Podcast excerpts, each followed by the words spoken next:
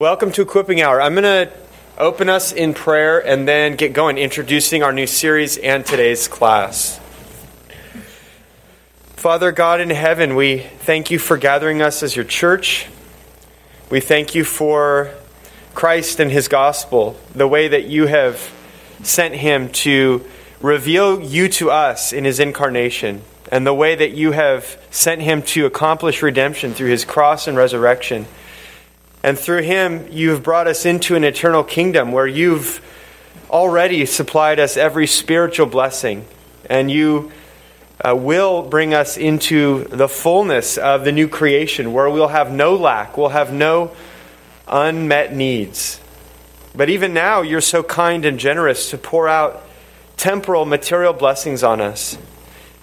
But um, we need hearts that learn contentment you know that in our hearts we're still so prone to discouragement, so prone to grumbling and despondency and thanklessness. So we pray for this series that you would be shepherding our hearts toward contentment and thankfulness, that we would see rightly how blessed we are in Christ, and that we would be a people characterized by this quality as we walk in your spirit. So please help us in this series. Help me to teach with clarity and faithfulness. Help all of us to hear with open ears and soft hearts. We pray in Jesus' name. Amen. So, we are beginning today a 10 part series on Christian contentment. And the text that's really the backbone of our course, we're going to be following this, is a Puritan classic by a guy named Jeremiah Burroughs called The Rare Jewel of Christian Contentment. If you want to get the fullest experience as we walk through this course, I recommend buying this, uh, the Banner of Truth paperback, and you can read it as we go. Now, Puritan writing can be a little bit difficult for those who are less sure footed as readers. Among other Puritan authors, I think Burroughs is on the easier side, which is good. But um, in any case, even if you don't or can't read along, if you attend the classes through this series, I think you'll get substantially the content of the book. But we're dealing with this quality, as it's taught in the Bible, of Christian contentment. So, to sort of get the juices flowing, to get the gears in our brains turning, I want to present to you a thought exercise. And that is, especially if you have like a notebook where you can write notes. We have our, our handout. Did everyone get a handout on the way in? You can write your notes, but I know that you're going to throw that away sometime within the next 10 weeks. So if you have like a somewhere a little bit more permanent, or maybe you'll put it in there and just keep it, put it on a plaque and put it on your wall, your, your handout. But I want you to write answers to these questions that you can reference later toward the end of the course. We'll try to return to these later. But the first one is as you think of various Christian virtues, that is, the qualities that the Holy Spirit is producing in us as we grow in faith in Christ Think about various virtues. How are you doing in contentment? If one is the, the area where you struggle the most, and if 10 is the virtue that you're rocking, you're doing really well, we would probably, none of us would say there's any 10s, but if that's the scale, where is contentment for you? Is it an area where you particularly feel the burn, you feel the struggle, maybe it's a lower number, or do you feel like, I actually think that's, I'm doing pretty well here? That would be a higher number. So Give it, give it a second of thought. Rate yourself 1 to 10 on contentment. And then think about the second question What are two or three areas of your life where you are especially prone to discontentment? Now, of course, I'm using this term, we're going to define it in a moment, but you probably have some sense of what contentment is. What are two or three areas of your life where you struggle the most with this? It could be something more general like money, or it could be it'd be helpful if you're pretty specific like my spouse's poor communication, something like that. What are the areas where you find contentment to be most of a struggle for you? So I'll give you a little bit of time to ponder and write answers.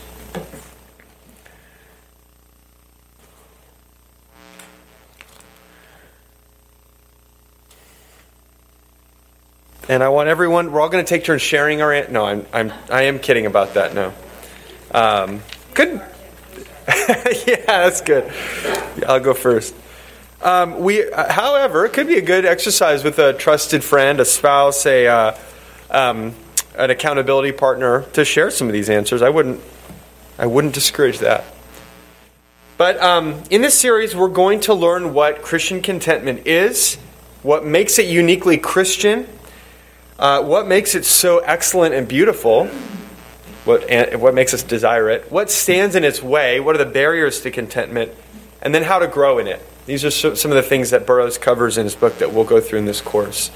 Um, but why focus on contentment? Well, our author, Burroughs, early on he contends that contentment is this kind of virtue of virtues, kind of a meta virtue that lumps together so many other of, of the spiritual fruits that God means to produce in our lives. He calls it the very life and soul of all practical divinity. That's an amazing statement, the life and soul of practical divinity, meaning the knowledge of God. It's an indicator of how proficient we are in the school of Christ. It's one of the strongest measures of our spiritual health. And um, he also goes deeper. It's really interesting. He roots contentment in the character of God himself. So we have in the, our doctrine of God, we have sometimes we make these distinctions between the what are called communicable attributes and incommunicable attributes. is a super long word there, but can anyone tell us what are the communicable attributes? What does that mean versus the incommunicable attributes? And want to take a stab? Is that Rodney? I see a hand there. Who's, who's going first? Okay, Stacy, you go for it. Communicable. Wait, say the word. Communicable. That they are qualities that we share. Yes. Or that are possible that we could do, and in the word means things that only God alone can. Yes, yes, good. So communicable are things He communicates to us. We can be like God in being loving, for instance, or righteous. But incommunicable is things that we he doesn't communicate to us like being omnipresent. We aren't we aren't omnipresent. We we're, we don't grow in omnipresence as we uh, walk through the Christian life, but we should be growing in love and righteousness and everything. So yes, one of God's incommunicable attributes is His self-sufficiency, or another fancy word. And I'm not going to drop a bunch of big theological words throughout this lesson, but just it, it's we, we, at this part talking about God. His aseity, A S E I T Y, it simply means he's self sufficient. He has everything in himself, all being and blessing in himself. He is the fountain of his own life. This is an amazing truth about God. He never has to go outside himself to supply any need. He never has to go outside of himself to be fulfilled, to be happy. I mean, just think about it. Everything that exists outside of him, he made in the first place. How could he uh, fill up some deficiency in himself from stuff that he himself made? And so, even though self sufficiency and aseity is one of the incommunicable attributes of God, we're never going to, you know, image him in self sufficiency. There is a certain way that we can imitate it by being fully supplied not in ourselves, but in God. God wants us as his new creatures in Christ, those who've been redeemed by the blood of Christ, to learn how to be fully supplied in God, just as God is fully supplied in God. He's brought us into union with Christ so that we're joined to the triune God as our spiritual supply. So you think of passages of Scripture like John 15, where Jesus uses this image I am the vine, you are the branches. And you just have this image that he uses of how all the supply comes from being grafted, or being connected to the vine, and that's how we bear fruit. That's how we have spiritual life. So contentment is a matter of being rooted in the self-sufficient God and finding all our sufficiency in him. It means a sort of internal satisfaction that doesn't come from outside uh, material things, from outside circumstances, but from union with God Himself. And so, from this perspective, we can start to see why it's not only a duty that we be content, but it is, in fact, the glory and excellence of a Christian. And to use the words of Burroughs, who wouldn't want to be content, to be supplied by God alone in our souls? So, to introduce today, that's kind of an introduction of the whole course, the 10 week course. It'll take us into February. Regarding today's lesson, we're covering the first chapter of Burroughs' book, which is Christian Contentment Described. And what we're going to do is we're going to start by looking at Paul's example of contentment in Philippians 4, which is really the key text of the whole book. And then what he does is he lays out a definition, a long definition of contentment. And then he just breaks it down. He goes uh, bit by bit, kind of expanding on his definition. And that's what we're going to do today. We're going to look at a text that lays out contentment. We're going to look at Burroughs' definition, and then we're going to kind of break it apart and understand each bit. And I want to warn you at this point that this material can be a little bit overwhelming. And that's kind of the point. At the end of the chapter, Burroughs closes, he says, quote, The very telling you what the lesson of contentment is, meaning my expanding on all this stuff that I'm about to say, may cause you to lay your hands on your hearts and say, Lord, I see that there is more to Christian contentment than I thought there was. And I have been far from learning this lesson. End quote. So he says the, the goal of, of understanding what it is, we're going to come away and go, wow, God, there's a lot to this, and I'm pretty far from it. And that's a good thing. That would, that would be a good thing. We want to begin with a high and biblical view of contentment so that we can all understand how far we are truly from being complete in this area of Christian maturity. And the point isn't to condemn us because there's no condemnation in Christ for those who are trusting Him. But we do want to set a biblical standard to which we're all growing. And um, I am right there with you in needing to grow. This, this week, this week, I found myself grumbling over such profound afflictions as work meetings, waiting a long time in a traffic light uh, to, for a traffic light to change while I was running, um, a sick young child acting like a sick young child while being put to bed. I mean, horrible suffering, right? And in my heart, I found myself grumbling over some of these things. And I'm sure you can relate. Sometimes it's there are many little things that can bring out a heart of discontentment, or big things. Some of us are going through truly profound suffering, and there can be a battle with contentment as well. But reading this book and then preparing the study has really uh, been used by God to bring areas of discontentment to my attention, and I pray that it has the same effect on you. So let's grow together as God gives us grace. Let's. Um, any questions or thoughts about where we're going before we start looking at Philippians 4? Either the course or today's lesson. All right, let's open to Philippians 4. We'll look at verses 11 to 13. Would someone read those verses, please? Philippians 4 11 to 13. Any volunteer? Uh, Matt Boyd, thank you. Not that I'm speaking of being in need, for I have learned in whatever situation I am to be content. I know how to be brought low, and I know how to abound. In any and every circumstance, I have learned the secret of facing plenty and hunger, abundance and need. I can do all things through him who strengthens me. Thank you. Now, does anyone know where Paul's writing from in Philippians? Prison. So he's in prison for the gospel. Um, he is thanking the Philippians for sending him a gift, a support gift. That's what he had just talked about. But in verse 11, he wants to clarify that the reason he's thankful is not because he was discontent in his neediness. He's saying, I, am not speaking of being in need as though I was discontent and, and um, unsupplied without your gift, even though your gift truly is helpful. And so um, he wants him to know I don't ultimately depend on your gift. Why? Because I've learned the lesson of being content in every situation.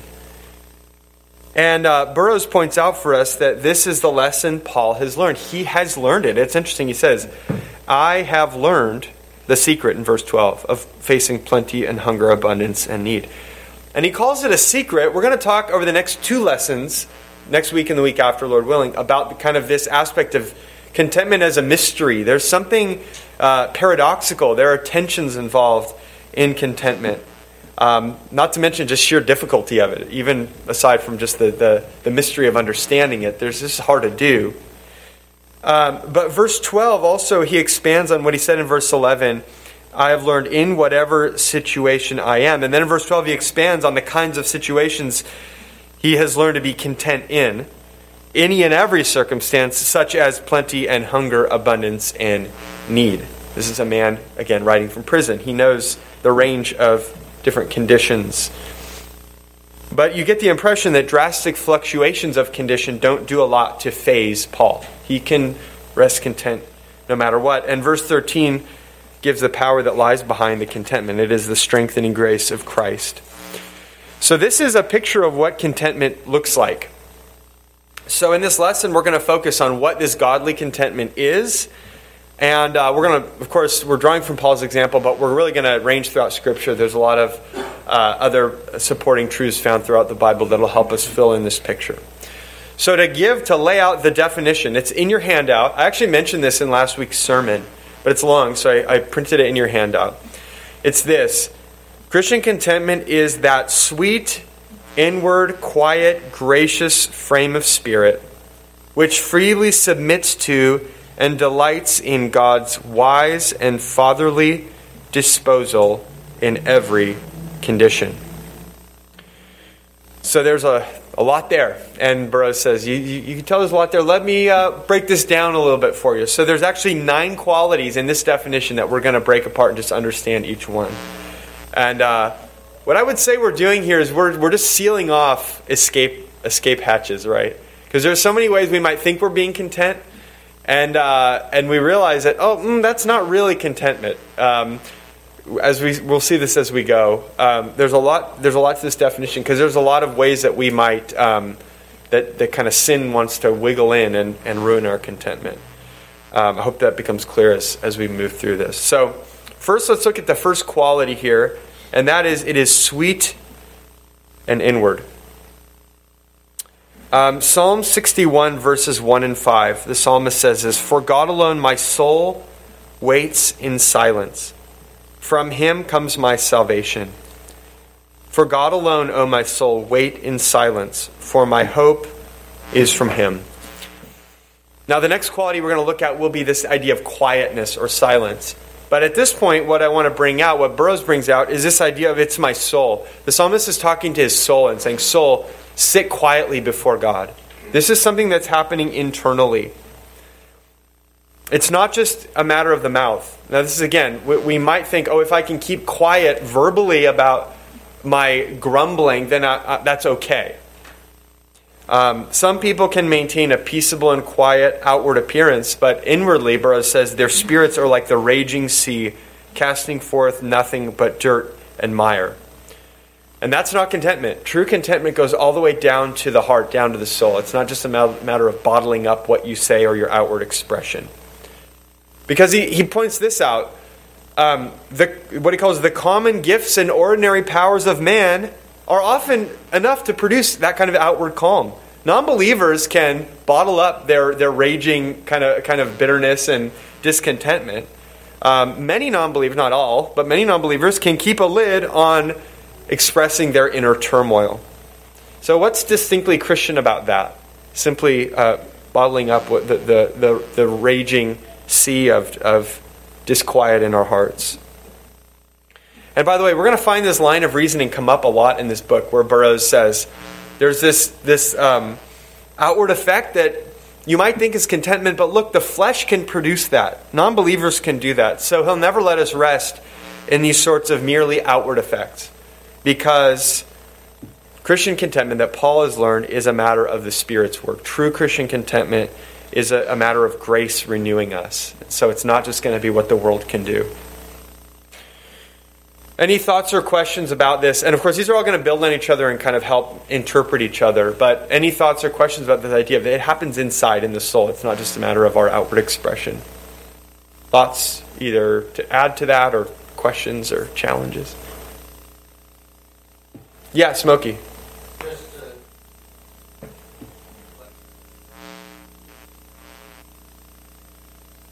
Illustrations, uh, Sam and I are going from the Bible. Yeah. Old and New Testament. It's really helpful. Yes, he does. Uh, more than I, a lot. By the way, I'm not giving you everything. He there's a lot that he does more than I can cite. Yeah, uses good biblical illustrations often as he goes through this stuff. A lot from the Old Testament. Puritans were, were pretty good at that, using biblical illustrations, really quick ones. that You're like, oh, that's that's a really good connection. Yeah. So that is the sweet inward quality. Secondly, which is B, and by the way, if you look at your handout, it's kind of it's very outliney. It's it's very it's it's uh, kind of detailed, right? But so just so you can follow along, this is your point B, which is the second quality. It is a quiet of the heart. It's a quiet of the heart. We already alluded from Psalm 62 to this quietness, but it's a kind of resting before God. And this is where Burroughs Just to help us avoid some confusion here, he provides some really helpful clarifications about what is and is not this sort of quietness before God. So, first of all, what is quietness of heart not opposed to? What are the sorts of things we might wrongly associate with contentment? So, he gives us a list of a few things. First, it is a due sense of affliction. A due sense of affliction. Quietness of heart does not pretend that we're not hurting or suffering. So if you're going through a, an affliction, contentment and quietness of heart isn't denying reality and saying, I'm fine, like that meme of the dog, everything's burning behind me, saying, I'm fine, everything's fine. You know, that's not contentment. Um, look at the psalmists. Look at, we just saw Psalm 62, 1 and 5, but look throughout the Psalms, they're pouring out their anguish to God. They're, they're being very clear that things are not all right. Look at Jesus in the garden, like in Mark 14. He is sweating drops of blood in great distress at the coming suffering. So, quietness of heart still can call a spade a spade and say, God, I'm hurting. Or say to oneself, I'm hurting. This is bad. Second thing that quietness of heart does not oppose is making orderly complaints to God and even to others.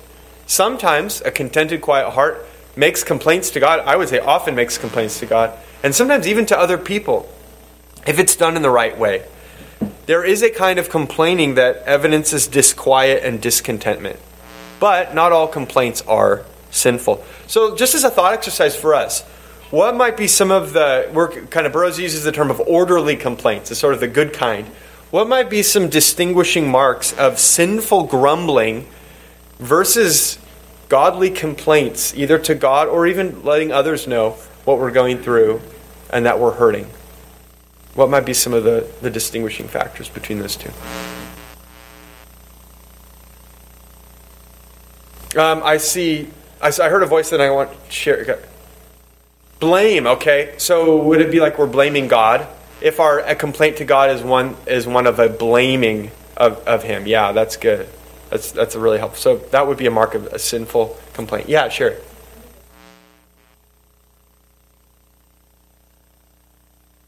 Why me? Yeah. And why me and why are you doing this? Yeah. And there could be a submitted way of going, why are you doing this? Like, what is your purpose? I don't understand. But you mean that is more of a self pity, it sounds like. Like, why of all people did it have to be me? Kind of. Yeah. So a self pity could be could be a part of that. Yeah, Annalie. Accusatory, yeah. So how could you, God? Like as though God is doing injustice. This is bringing us back to Job, we saw uh, last equipping hour at the end of our Old Testament survey. Accusing God of injustice. Those are all good, good signals of sinful complaint. Uh, Josh, do you have another? Yeah.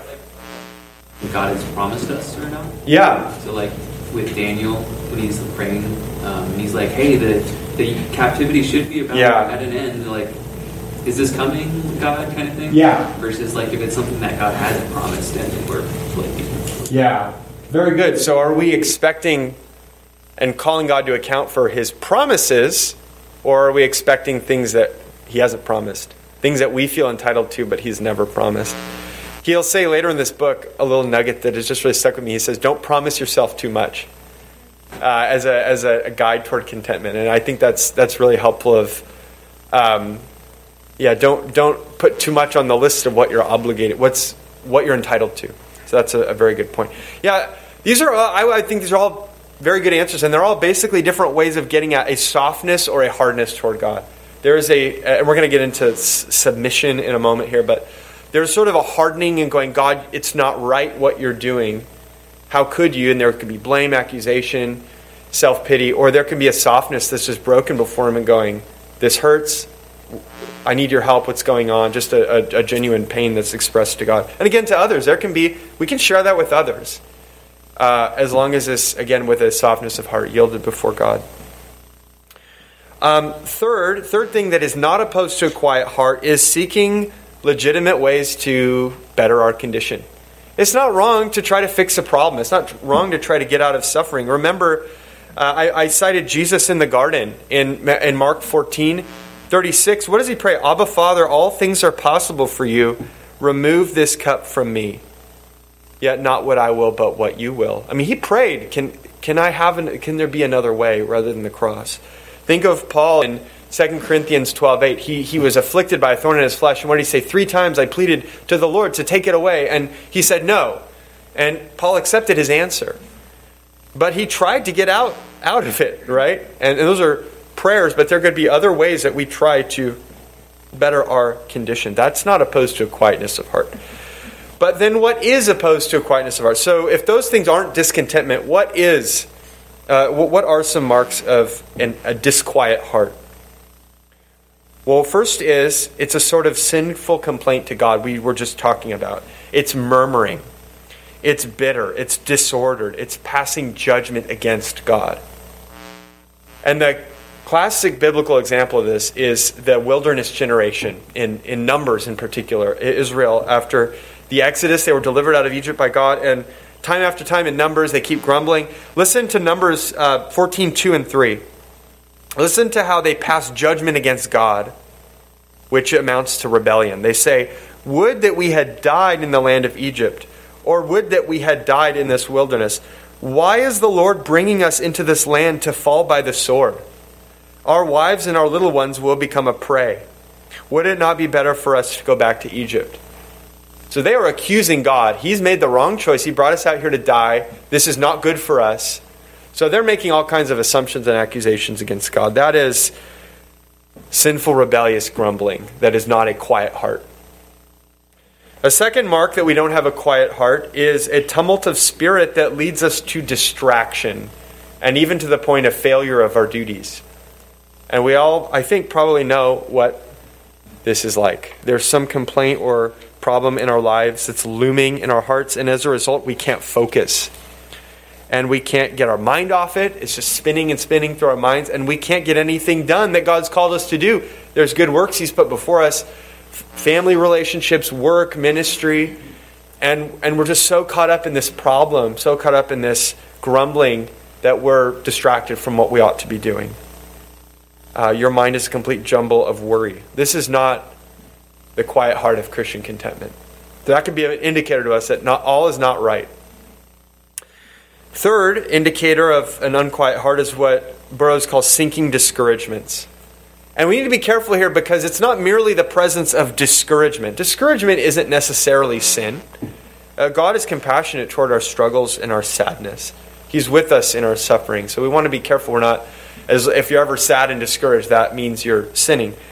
But if we are, there's a way of being despondent or entirely given over to discouragement that can reveal a discontent and unquiet heart before God. And Smokey talked about Burroughs good Old Testament examples. One that we have on this is in 2 Kings 7 2. Uh, the prophet Elisha is in a city in Israel that's under siege and they're starving. And the Lord gives him a prophecy for the people that God will provide food the next day. God will, God will provide food tomorrow. It's, it's an amazing prediction. And one of the king's high officials hears this prophecy and says this If the Lord himself should make uh, windows in heaven, could this thing be? And you know what God does? He, he judges this. And the answer is, well, you're not going to see it. You're going to die before you can see this. And that's what happens. So God is judging this man's rebellious unbelief. He is so distraught over conditions that he's unable, he's despairing of God's ability to keep his word and to pour out grace. He just thinks there is no hope, and he won't even listen to a word of hope from God. So that would be kind of the sinking discouragement that's simply beyond uh, hope of God's promises. That would be a discontent heart. The fourth evidence of a, an unquiet, discontent heart is sinful attempts to find help. So, um, think of Saul another Old Testament example. Saul is on the eve of a great battle, and, and where does he go? He's, he's, he's stressed. It's at the end of 1 Samuel. He goes to the witch of Endor. He goes to a medium, uh, which is clearly forbidden by God's law. Um, you have other occasions in Israel's history where uh, there's, there's danger from other kingdoms, and so kings will do what? They'll approach a pagan foreign power and, and they'll make an alliance for their security rather than trusting in the Lord. So, anytime we're willing to seek a sinful way out of a problem, that is a sign that we're not content before, before God. Uh, the, here's what Burroughs says about this state. Do you not experience such workings of spirit as this? I mean, doesn't your heart sometimes do this? Oh, if I could only be delivered from this affliction in any way, I would not care. He says, Your hearts are far from being quiet. If you're in that mode of like anything to get out of this, that is not contentment. So those are those are what quietness of heart is and isn't. Uh, any any as we wrap up that point, any thoughts, questions, uh, pushback, anything?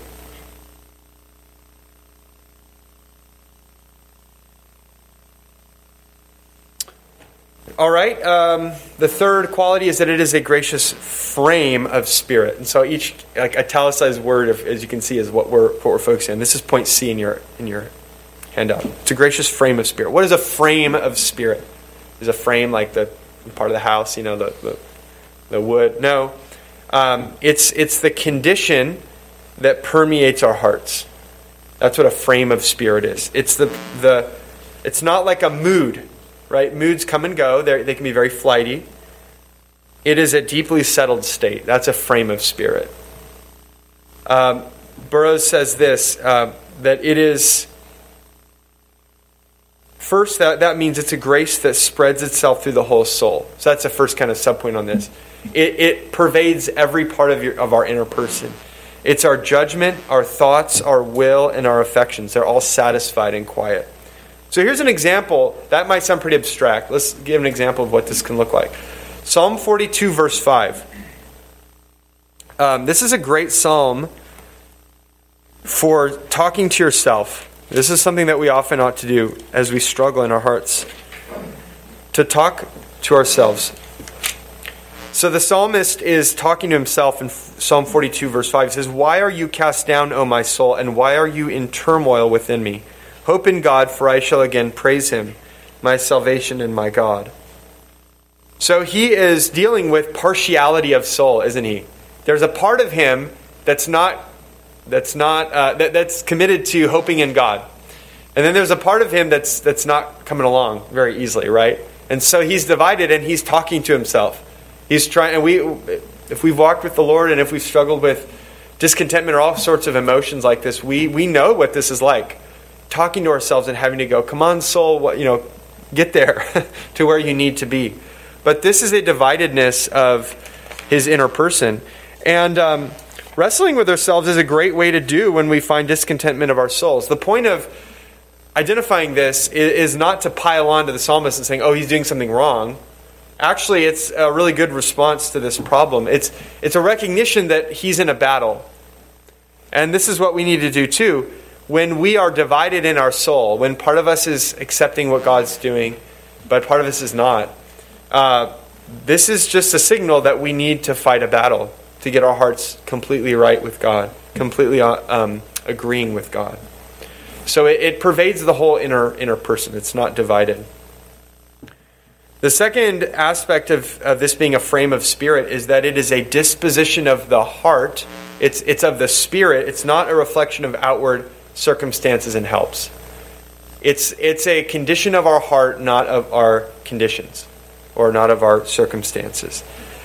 And let me give you an example of this. You have a rough day at work and your heart is churning, is upset, and um, you go home and you cheer yourself up with a pint of ice cream.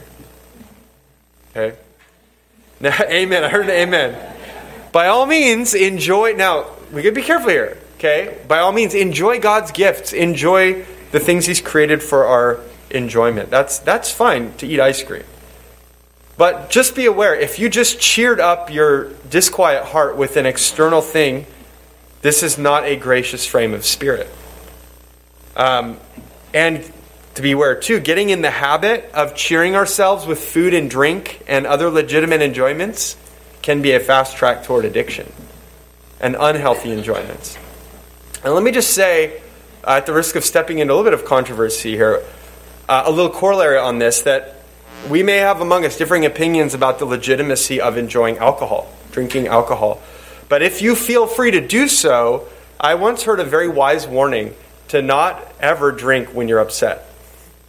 For this same reason, that uh, the same also I would say could be said for all sorts of things like junk food or, or TV. That when we lean on outward supports in our discontentment, the potential for idolatry and addiction just skyrockets, doesn't it? And um, look at Paul in prison, Philippians 4. What, how does he deal with plenty, hunger, abundance, and need? Through Christ who strengthens him. We just want to be careful. Again, we want to be careful that we're not mistaking um, what isn't really contentment for contentment. It's from the inward springs of spiritual communion with Christ that we find this quiet frame of soul.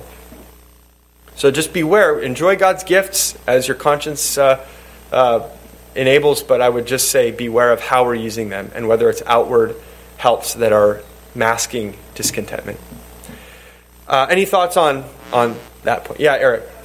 Quick question on this. How, how do we, I mean, I fully appreciate and understand the ice cream, alcohol. Mm-hmm. But what about, I'm pursuing some sort of hobby. Yeah. I'm watching television in the evenings. I'm reading books. Uh, you know, I'm into rock climbing, what fishing, whatever it is. Yeah. I mean, these things take on.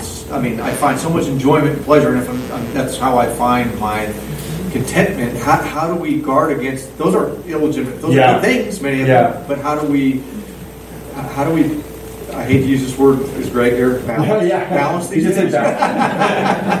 yeah, no, that, that, Eric, is a great question. And I wrestle with it too, in going, this is a real discernment and wisdom issue that we could go so far on this and say, if you are getting true joy out of a created good, you're sinning, you're being discontent. That we wouldn't say that's not biblical, right? I mean, the Bible says like he gave us grain to make us fat and you know wine to make our hearts merry and oil to make our faces glisten. That's a verse out of Psalm 104. So make your faces glisten, you know, eat that ice cream. But uh but yeah, like so there, God is good. He's given us a good creation to enjoy. But boy, the, the, the potential for idolatry. If, if somehow that becomes, it's, it's disconnected, the enjoyment of it becomes disconnected from God the giver, it's a very subtle, hard thing. And, it just requires constant prayer and vigilance. When is it just me as a way of worshiping God and enjoying these good things? And I can truly enjoy them. It's not like unholy to say, I get a lot of satisfaction out of this. But to slip into the point of, this is how I this is how I um, pacify my disquiet soul that isn't communing with God and, and receiving this, those spiritual resources. That's a matter of discernment. I don't know if there's a real clear. I don't know if anyone else have thoughts. Yeah, Stacy, and, uh, and and then Blake. Yeah. Well, I know, like, personally, uh, I know this is true in others. God has always been faithful to disrupt those times and expose sin in my own heart, wanting to fight for it again. So, like, if I am reading and I am interrupted by life that also God has given me, then um, my attitude towards that disruption exposes how firm I am holding on to. Very good. So when it's disrupted, your response, maybe an angry response, an impatient response, could indicate this is not a way I'm worshiping God and enjoying His gifts. That's a good. Yeah, uh, Blake. I think being content in the Lord and what He provides is a tricky thing. Mm-hmm. I read in the, the book Desiring God by John Piper many mm-hmm. years ago that if we're if we're putting all our joys and all our hopes on a created thing rather than the, on God the Creator, then we're enjoying God's gifts without enjoying Him. Mm-hmm. So I think it's it's kind of a tricky tightrope to walk, but I think mhm. that if we're placing our joy in God and we're rejoicing in Him mhm. because not only of what He gives us, but because who He is, but mhm. then we're on the right track. But if we're if we're being addicted or if we're being focusing all our joys on what God gives us, then and we're not giving any glory to God, then something's wrong. I think Yeah. I think that if we're rejoicing in God, then we're on the right track. Yeah, if we're enjoying these things for God's sake, ultimately, that's good. The, the tricky thing, always, and, and there's no formula to this, it's a matter of attentiveness, prayer, um, responding to the Holy Spirit's lead, is what, what's actually, which of those is actually happening in my heart right now? And yeah, uh, Brandon. Mm-hmm. Yeah. Uh, he got into golf and he was all the time. Um, and told his wife, "He's playing even if off low because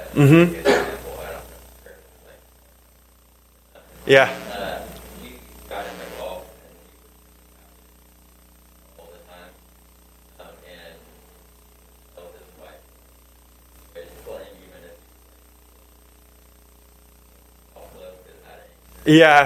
round." So he got he was being dishonest, like things was going down. Yeah. all the time, except Yeah. So there could be all these little signals like it's kind of drawing me into, into other forms of sin. That's a really, really good signal to watch out for. Yeah. So we, there could be a whole other conversation that a very fruitful one to have on this, just sort of this tension between legitimate enjoyment of God's gifts versus leaning in a place where it's it's stunting our contentment. It's becoming a substitute and an idol. So, but yeah, that's a good, just a good thing to be aware of as we grow in, in contentment. The third aspect, the last aspect of what it means that it's a frame of spirit is simply that it's habitual in character. It's not a, a passing mood. It's not a feeling in the moment, but it characterizes us. That's what contentment is. Um, the fourth, part D here, the fourth quality is that it is a gracious frame of spirit. That means it's a product of God's grace in Christ. Titus 2 11 to 14 uses this terminology of God's grace in Christ that, it, that teaches us. God's grace not only forgives us of sin, calls us righteous in Christ, it teaches us to deny ungodliness and to live sensible and righteous lives. So, this is the sense of gracious that Burroughs is talking about. There are many natural counterfeits to godly contentment out there. And we just talked about some of them. We, we shouldn't mistake them for the real thing. And we'll talk, he, he gives uh, three examples of potential counterfeits, things that are not a gracious frame of spirit, and, and emphasis on the word gracious, a product of God's grace. First, a gracious frame of spirit isn't when people just have a quiet personality. People just have kind of a more um, subdued constitution. You have some people who's, who are very fiery and, and, and uh, passionate, and they can be, have a very quick temper and things like that. And other people that are just really mellow. He's saying that being a mellow person by personality is not contentment. And similarly, the second thing it's not is stoicism, uh, just having a sturdy resolve. And people can learn to kind of master themselves, um, master themselves by will and effort, and they can be sort of like unflinching. You know, that's kind of the, the, the stoic way of going through life. Again, if apart from God's grace, that's not true contentment. Uh, the third thing a gracious frame of spirit isn't is it's not obtained by natural reason. And as an example of this, remember last in last week's sermon, if you were here, we heard about um, greed and contentment out of Hebrews 13, and I made the point that the mantra "Count your blessings" is uh, it's fine. I mean, there's some wisdom in it, but in itself, it's kind of a godless thought strategy, right? That if, if, if that kind of thing is your bread and butter, that, that will not produce Christian contentment. That's natural reasoning. The world can do that. The world does that. Well, what's deficient with these counterfeits? Two deficiencies here. One is um, if you're that kind of person who has either mastered himself to be a stoic, unperturbed by any uh, any fluctuations or any um, any problems, or if you're just that, that kind of mellow person that just doesn't really respond to anything, that only, not only makes you unperturbed about bad things, but it can also make you apathetic about good things. That, that, that's a signal that this is not God's grace at work. It's not virtuous to be a dull person who doesn't care about anything. In fact, um, it's, it's, it's a denial of reality. It's not godly to just be subdued and not care. Think of Jesus in the Garden of Eden. Not Garden of Eden. Boy, there's some interesting biblical theology there, actually, but it was actually the Garden of Gethsemane. Uh, make a, yeah, ponder that connection, though. But um, in the Garden of Gethsemane, what's he doing? Is he, is he a stoic, unperturbed? He's like, yeah, the cross, I got this. No, he is sweating, he's bleeding, he is in total anguish. This is mature humanity responding with the appropriate emotions in the moment. You ever think of that? Jesus is, is mature, ideal humanity responding with appropriate emotion to the moment he's in. So, a, a grace produced discon- contentment is not the, is the kind of thing that could respond to true distresses in a way like that. And the second problem with these natural counterfeits is that they don't produce any concern to sanctify God's name in affliction. So if you're just a, a, a subdued personality, or if you are just a, a stoic who's learned how to kind of uh, steel yourself against all of the storms of the world, uh, that won't make you seek the glory of God's name in what you're suffering. Um, it's not enough simply to power through hardships or to just turn off caring about them. Grace wrought Christian contentment looks heavenward and says, like Jesus taught us to pray in Matthew 6, uh, 9, and 10 Father in heaven, hallowed be your name. Your will be done. So Christian contentment can truly say, Your will be done, God. I want you to be glorified. I want you to be honored in this. So it has to be gracious. It has to be a work of the Spirit, not just human constitution. Any, any thoughts or, or follow up about that?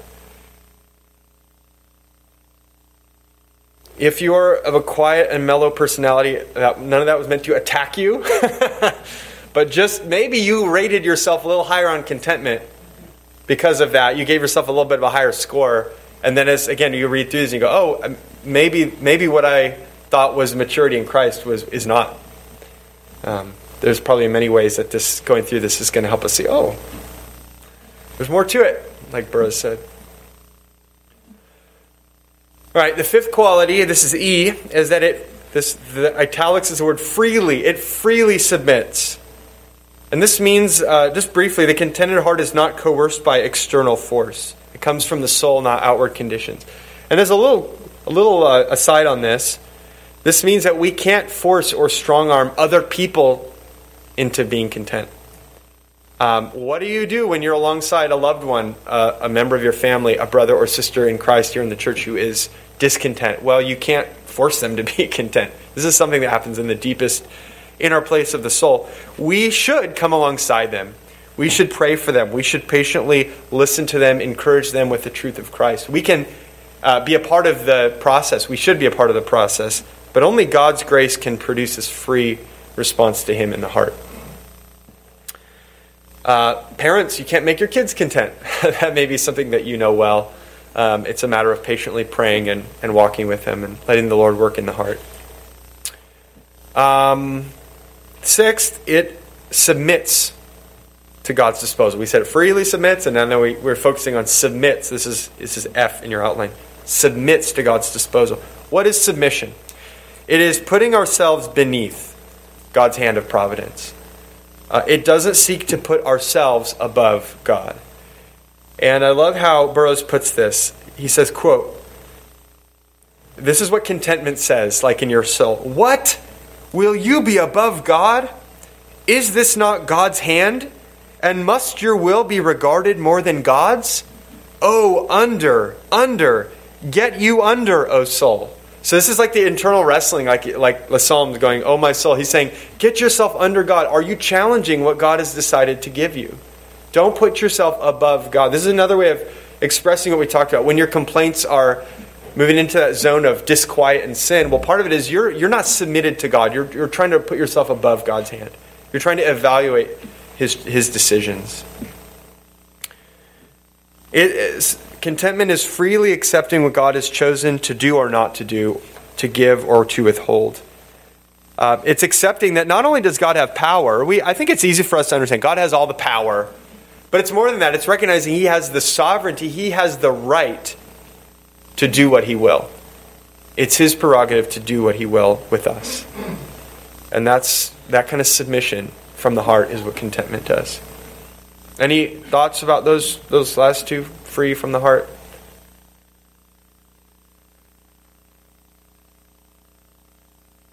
All right, seventh, this is G in your in your handout. It also it takes pleasure in God's disposal. So we may be able to get ourselves to the place where we can say, yes, I can accept that God is sovereign. I can accept that this is what God gave me. But the, the, the true excellence and, and glory of Christian contentment is a soul freedom that goes further than mere submission. It does not just acknowledge God's sovereignty, but it embraces the goodness of what God is doing. It just doesn't say God has the power to do this. It doesn't even just say God has the right to do this. It then says God is good to do this. God is good in what He's giving me. Burroughs says this Not only do I see that I should be content in this affliction, but I see that there is good in it. I find there is honey in this rock. And that's an allusion to Psalm 81 16. Uses that imagery of drawing honey from a rock. So, a content heart acknowledges, again, not only God's sovereignty, but also his goodness in equal measure. Psalm 34 8 says, Taste and see that the Lord is good. And this means he's full of bounty. He blesses his creatures. Uh, he's not just good in the providences that we naturally like. He's not just good when we're sitting there at the table at Thanksgiving morning with our family and our good food and going, oh, the Lord is good. He's, he's good in that, but he's also good in the afflictions and conditions that he ordains that hurt us. And even through tears, even through real pain, even through calling pain and affliction what it is, again, it's not an unreality, it's not a retreat from reality, but even in embracing the true pain and hardship of what it is, contentment says, But God, you're good. I submit to what you're doing, you're good.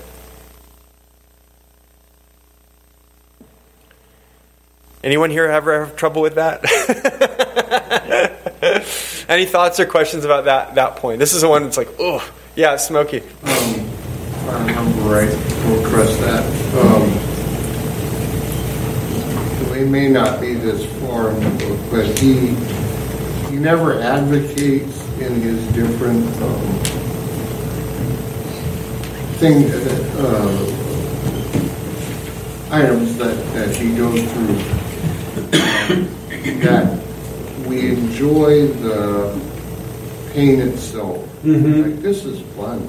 Yeah. Um, or the lack of wisdom or whatever it is, it's Mhm. more of the disposition of contentment in God, it seems like. That, would you agree with that? That Yeah, that's a good distinction, and it kind of echoes some of the things we've heard. So he's not advocating that we that we somehow like enjoy the pain itself, or that we deny the painfulness of pain or the badness of what's bad. And that's one thing that's really actually does distinguish Christianity from Stoicism. Not to go too far afield, but Stoicism is a it's it's a it's an ancient Greek philosophy that says like the universe is perfectly ordered and everything it's doing must be the very best. No, no nothing better could be conceived of. And so when like my kids are killed in war, it's a way of just saying like that's the best. It's not bad. It's the best. And and you you like learn to just not be bothered by that. Christianity, there's some truth in that, right? Like God is sovereign and He's disposing all things for good. But the other half is it's not an unreal. Stoicism is not reality. It's a retreat from reality. Christianity, biblical Christianity, still says this is truly evil. This is truly grievous. This is truly bad. I'm hurting, and God is it's it's injustice. God hates it, but He's still sovereign and He's still good in it. So there is a strange mixture of keeping this together in biblical Christianity. That yeah, what you're describing, Smokey, is very good. We ought not to swing into Stoicism that going, well, everything is fine because it happened. It must be fine because it happened. Everything is just the best universe it could possibly be. So yeah, not uh, not um, celebrating evil and not saying it's any less than evil and not denying that we're going through affliction, but still saying God somehow you're good. And actually, the way that's resolved is our next point. Uh, actually, to maybe help help bring this alive a little more. Eighth, which is H. We're going deep into the alphabet. Um, it submits and takes pleasure in God's disposal, what God chooses to do. He says, "What makes the content person takes ple- take pleasure is God's wisdom." And he provides this inner dialogue of what it might look like for a, a Christian uh, wrestling to be content with God's wisdom. He, he says, quote, The Lord knows how to order things better than I. The Lord sees further than I do. I know that the love of God may as well stand with an afflicted condition as with a prosperous condition. End quote. So it's a self talk of going, I know God's wise. I know that He knows things I don't know. And I know that His love can exist where I'm suffering just like it can exist where I'm not. So the, the contented heart has to trust in God's inscrutable mind, His wisdom, that, that there are, and this is where we distinguish from Stoicism. In God's mind, in God's intent, there are very good, holy, loving reasons for how He's disposing of us. That truly are good, even though he's using evil and he's using hardship to bring about what truly is good. And uh, Tim Keller has written uh, something I'm paraphrasing, but if we knew everything that God knows, we would pray for exactly what He is giving us. We would pray for exactly what He does to us. Contentment rests in God's wise disposal of all things. So, so how is it that we can, in our afflictions, we can say, not only do you have the power to uh, to ordain everything, not only do you have the sovereign right to do so, not only are you good in doing so, how can that be true when this is truly bad and evil and painful? Because God's wisdom, He is somehow doing good things I can't even imagine. Yeah, Brandon, yeah. Just, I heard that one probably bad movie. If someone lost their kid, Uh-huh. they're justifying that before God, thank, thank you God for saving them. That's stoicism, or is that looking out that? No, I no. uh, It sounds like somebody is praying. You know, they lost their kids, and they're thank God that I for the time I had with them and for saving them. This this uh, they're they're saying you've welcomed them into heaven. No, that's not that's not stoicism. That's Christian contentment, battling through horrific pain and evil. Because there, it sounds like I mean it's just a very out of context thing, but it sounds like there's an acknowledgement of this is really bad. So a Stoic says, I guess that was good. I guess that was a good thing. And so you just have to kind of emotionally detach yourself to be able to live that way, right? You just can't care about anything very much. Uh, that's actually a, a mature Christian response to, to, to suffering, yeah. Finding things to thank God for, even amid what's truly loss and, yeah, and pain. Any other thoughts? I know this stuff gets very personal and challenging, but yeah, yeah, Garrett. Uh, a little less on uh, the good or evil side of things. Curious about the, the harm.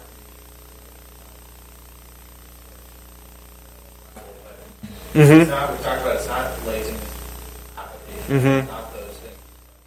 Like how, where is the harmony of like the Proverbs 31 of building businesses Yeah. and creating value with Romans 12 and Paul saying all the action verbs Yeah. do where's the it's the contentment is not apathy um, but where's the how how are you ambitious and Yeah. at the same time Yeah, I mean, that's a great question. How to be ambitious and content. I would say, back to the point of a disquiet heart isn't, or, or a quiet heart doesn't mean that we're not taking steps to better our condition. And, and that would be a good example. You're kind of expanding, I think, on that point of the Bible commends hard work, proactive work, proactive steps. Whether Romans 12 is sort of like the in our midst, the way we love one another, the way we live as a body, but there's other in the commercial sphere uh, all throughout Proverbs. Like, be like that ant, you know, go out and get that harvest to go out and be, be there. We could say ambitious if we're defining it right, not like for our pride, but be ambitious about, uh, proactive about working.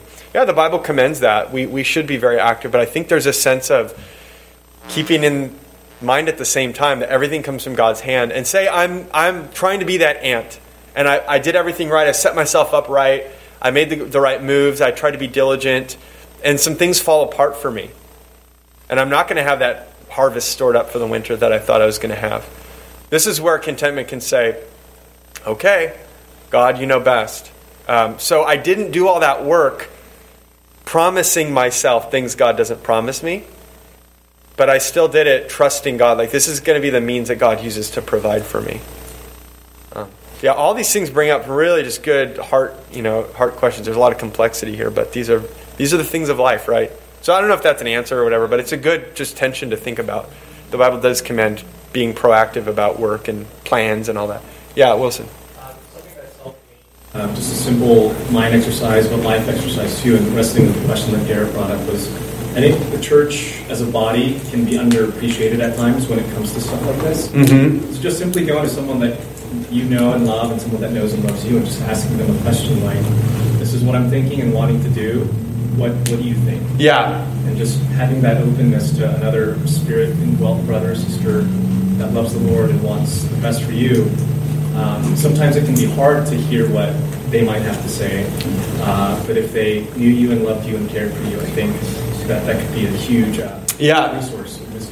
So there could be, yeah, you bring it to a brother or sister to get advice because there there can be ways of hustling that are that are actually the outworking of greed and and so you know there is a strain of that in the world like go out and do all these like uh, ambitious business ventures and the heart behind that is you got to hurry up and get rich and have a nice life you know so yeah maybe a brother or sister could just help you think through your your your reasoning and your motivations and help help sift that out for you what's the, the line between godly diligence and proactive labor versus um, a discontent or greedy heart that's at work. Yeah, that's a great point.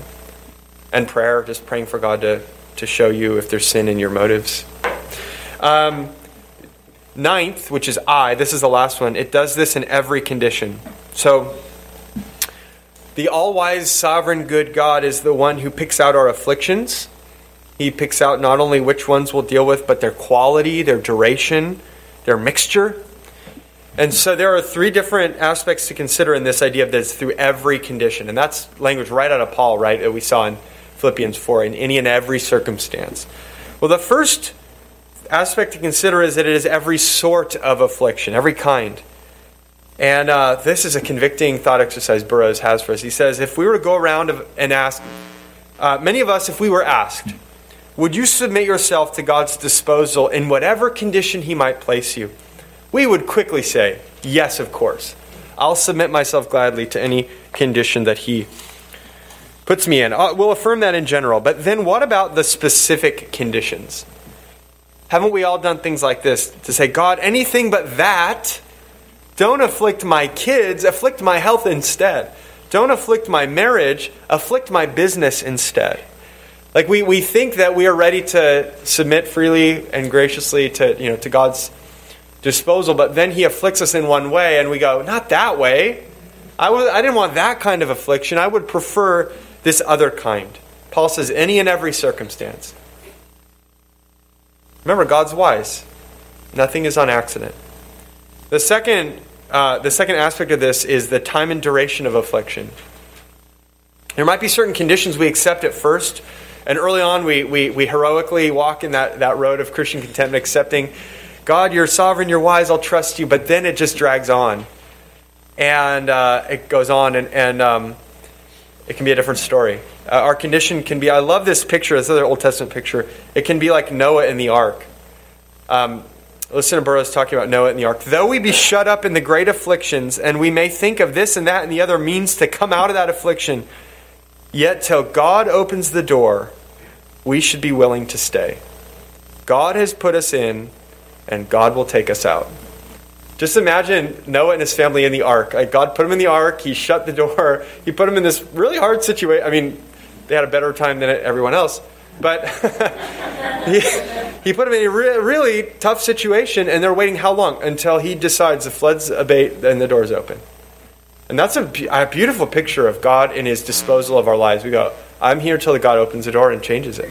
That doesn't mean we don't take steps to improve our condition, but insofar as it's clear, this is what God has ordained for us.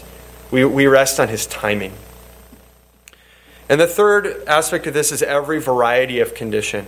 Every variety. Sometimes there is a special hardship in the cumulative, relentless way that our different afflictions line up one after the other after the other. And it's every kind of thing. It's like every realm of life gets hit. And we go, I could take one of these, I could take two of these, but it's just one after the other. And Burroughs says, it is ra- very rarely that one affliction comes alone. It often does happen where like it piles up. It's like Job. We're, we do not all have quite that experience, intensity of Job. But there's that piling up of, oh, I can't take the variety of all these things together. And it may feel to us random and chaotic, but remember, it is the product of God's wisdom.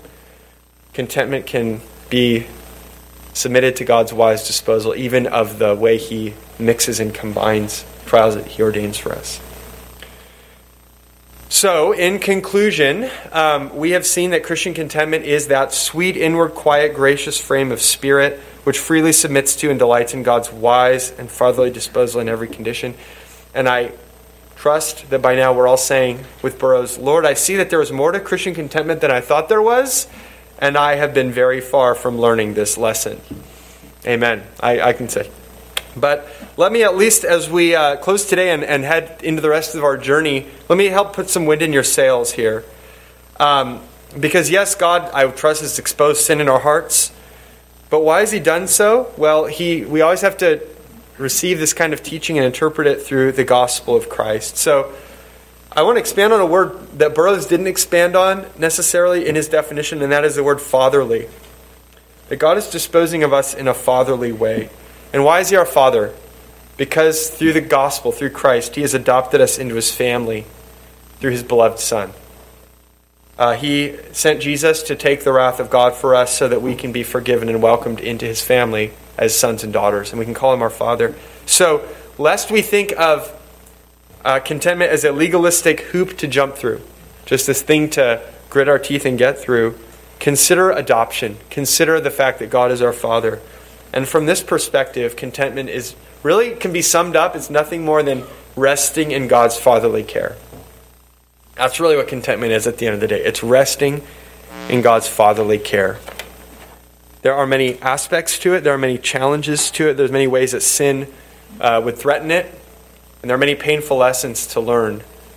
But it's only hard because we're not resting. That's why contentment is such a challenge to us, because we're not resting. God's not calling us to, uh, to, to take a burden on ourselves. He's calling us to rest in His fatherly care. And so He's offering us the freedom of contentment in Christ. And that's where we're going to grow together by God's grace. So, any parting uh, thoughts or questions before? Yeah, Blake. Uh, just a food for thought. But I was thinking when you were teaching, uh, I think it's good to remember that that if we could control or predict the afflictions that come, we wouldn't need the Lord's help. We Yeah. wouldn't need Him at all. And so, I think even though all the afflictions that come to us are usually a surprise and unpleasant, the Lord is wise in everything He ordains, but He's also loving in everything He Yeah. does. So I think it's good to remember that the Lord knows what He's doing, even though we may not expect afflictions and unpleasant surprises, but God is faithful to us because of what Christ did on the cross. Mm-hmm. And we're under His care, under His guidance, and He's trustworthy. Yeah. Amen. A lot of good, good, good things. God's trustworthy. Um, he's teaching us dependence, which is a good in itself. That's a, that's a good uh, thing to think about our, our trials as well. So yeah, appreciate that. So let's close in prayer. Father, we thank you for your your fatherly, wise, loving disposal of all things in our lives. We confess that you're sovereign, and we thank you that in Christ you've brought us to a place of reconciliation with you where we know that everything that you ordain is for our eternal good. But we struggle to accept that as we walk through the difficult things of this life. And uh, you know, in each of us, the areas where we struggle with contentment. You know how we're doing, you know where the pressure points are. And Father, we thank you that you're shepherding us toward uh, the joy and freedom of resting in you. We pray that you would do that in this series, that you'd work in all of our souls to bring us to this mature place of, of contentment. We pray all this in Jesus' name and for his glory. Amen.